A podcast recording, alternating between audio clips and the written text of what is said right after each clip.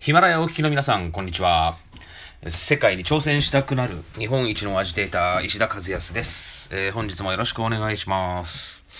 えー、今日はですね、えー、ちょっと昔行ったサウジアラビアのことをちょっとふと思い出しまして、で、ちょっとサウジアラビアのお話に触れていきたいと思います。えー、世界遺産、いろんな国にありますよね。えー、皆さんは世界の何カ国ぐらい、何カ所ぐらいの世界遺産に行ったことがありますか？えー、世界遺産というのはそのユネスコのいろんな登録基準があって、えーまあ、後世にわたって残していくべきもの、えー、そういったものが、まあ、世界遺産の、え、基準ということでいろんな角度から、え、世界遺産が、まあ、登録されていってるわけですね。で世界中にまあいろんな世界遺産あるんですけどサウジアラビアには、え、呪われた世界遺産というのがあるんです。え、呪われた世界遺産えー、そこはマダインサーレハという場所で、えー、これもちょっと Google とかで検索していただくと、まあ、かなり、えー、いろんな、まあ、記事とか解説文が出てくるんですよね。で僕はこの世界遺産マダインサーレハにこれまで3回ほど行ってます。サウジアラビアには5回行ってるんですけど、そのうち3回、このマダインサーレハに行ったことがあるんですけど、これね、なかなか入れない場所なんですよ。これは、まあ、世界遺産登録はされてるんだけど、観光地としてサウジアラビアが、まあ、あんまり力を入れてないんですね。で、なので、えー、確かこのサウジアラビア大使館に、マダインサーレハに入場する人の個人情報を全部ファックスで送って、で、サウジアラビア政府の方にその情報が渡って、で、その当時、僕が行った当時っていうのは、えものすごい広い敷地なのに、午前中に1グループ、で、午後に1グループ、え、1日2グループの、え入場しか許可されないというぐらい、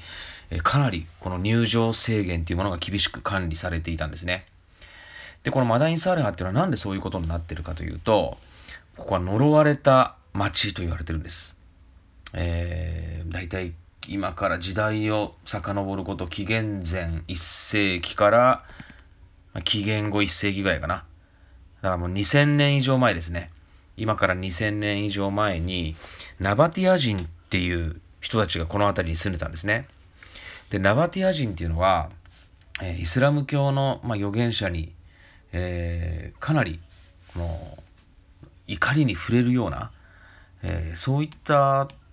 なんか、行動を行ってたらしいんですよ。で、このナバティア人が、まあ、やったいろんな行動、この神が、えー、教育していること、人間に告げていることとは、まあ、真逆のことを、まあ、かなり多くやってきたということで、えー、まあ、神に、えー、滅ぼされた町と言われてるんですよね。だから、呪われた世界遺産でもあるし、砂の中のアトランティスとも言われています。で、ここね、行くとものすごいんですよ。もう本当に広大な敷地で、まあ、砂漠ですね。ずっと延々と。で、その砂漠にまあ、岩山とか、あとはもうものすごい綺麗な装飾が施された、まあ、岩の神殿、お墓とか、まあ、人の住居。住居って言ってももう本当になんかなんだろう、ものすごい装飾の、もう岩に掘られた大装飾の、まあ、昔の人でいうその大豪邸みたいな、そういったものが、まあ、砂漠の中にポツンポツンともう無数にあるんですよね。ヨルダンの、まあ、ペトラ遺跡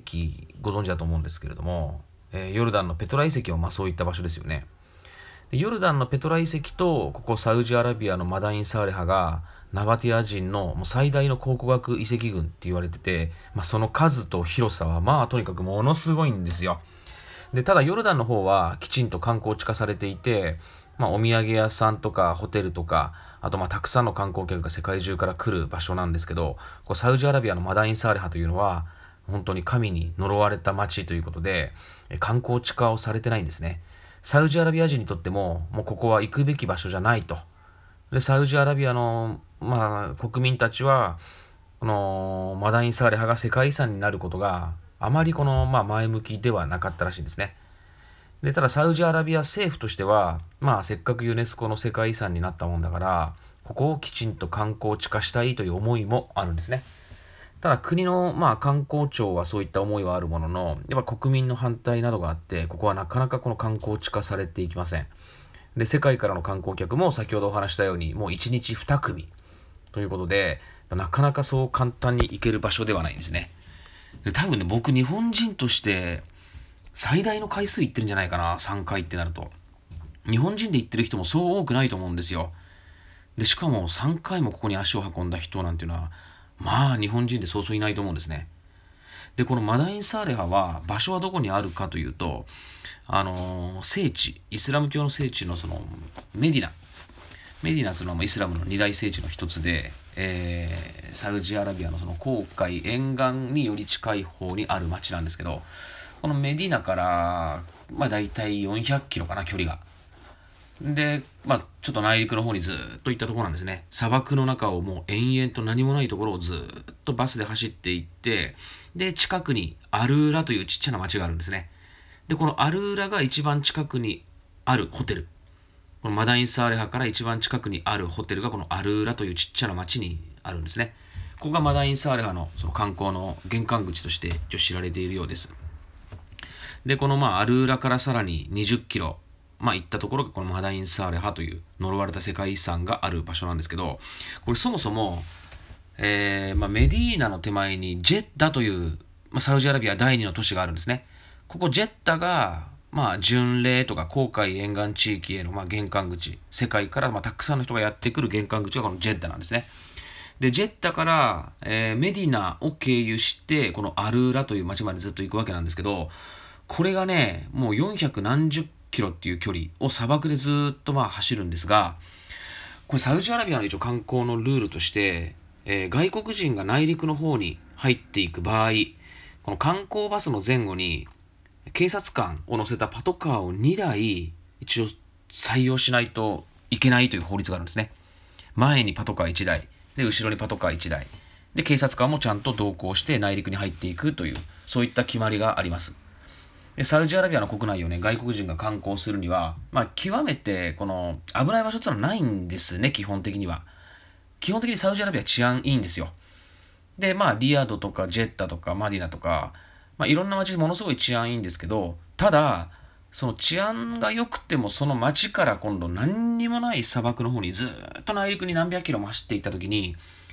例えばですよ、もしそこに、まあ、アルカイダとか、テロリストが出てきちゃったらもう一貫の終わりなんですよね。砂漠で人も住んでない。携帯電話の電波も通じない。んで、もう何にもない。もう砂漠のど真ん中なんで、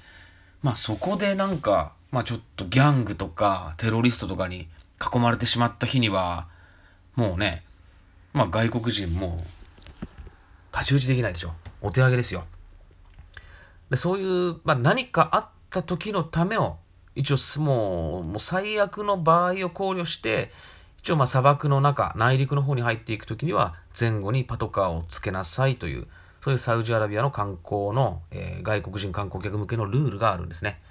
もちろんそのお金もかかるんですよ。でそういったさ、えー、警察官とかパトカーをちょっと雇ってで一緒にま内陸の方に入っていくわけですね。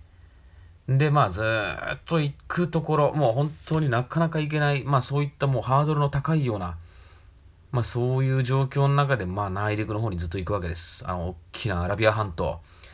えー、でっかいアラビア半島の内陸の方の、まあ、アルーラまで行って、アルーラで一泊をして、で、翌朝早く起きて、またそこから20キロ、さらに行ったところに、このマダインサーレハという、えー、ナバディア人最大の考古学遺跡群があるわけですね。ここがサウジアラビアの呪われた世界遺産と言ってます。えー、そういったナバディア人が神の怒りに触れることをやったためにこの町が神に滅ぼされた。でなのでサウジアラビア人としてはそこを世界に発信するべきではないという考えがあるんですね。でただ、えー、もう本当に世界中からここに行きたい人はたくさんいます。本当になかなか行けない場所でもう景色ももう驚くような絶景がずっと続いて、まあ、夕焼けが沈む瞬間なんかはもう本当に何もしなくても涙が出てくるぐらいの、まあ、そういった景色が広がっている場所がマダインサーハなんですね。Google のね、画像検索とかでちょっと見ていただくと面白いと思います。サウジアラビアの呪われた世界遺産、マダイン・サーレハ。えー、僕はここに3回行きましたけども、本当にものすごい感動する場所なので、もし機会があったら、ぜひちょっと調べてみていただきたいと思います。えー、今日はこの辺で失礼します。サウジアラビアのマダイン・サーレハをお届けしました。えー、ありがとうございました。さよなら。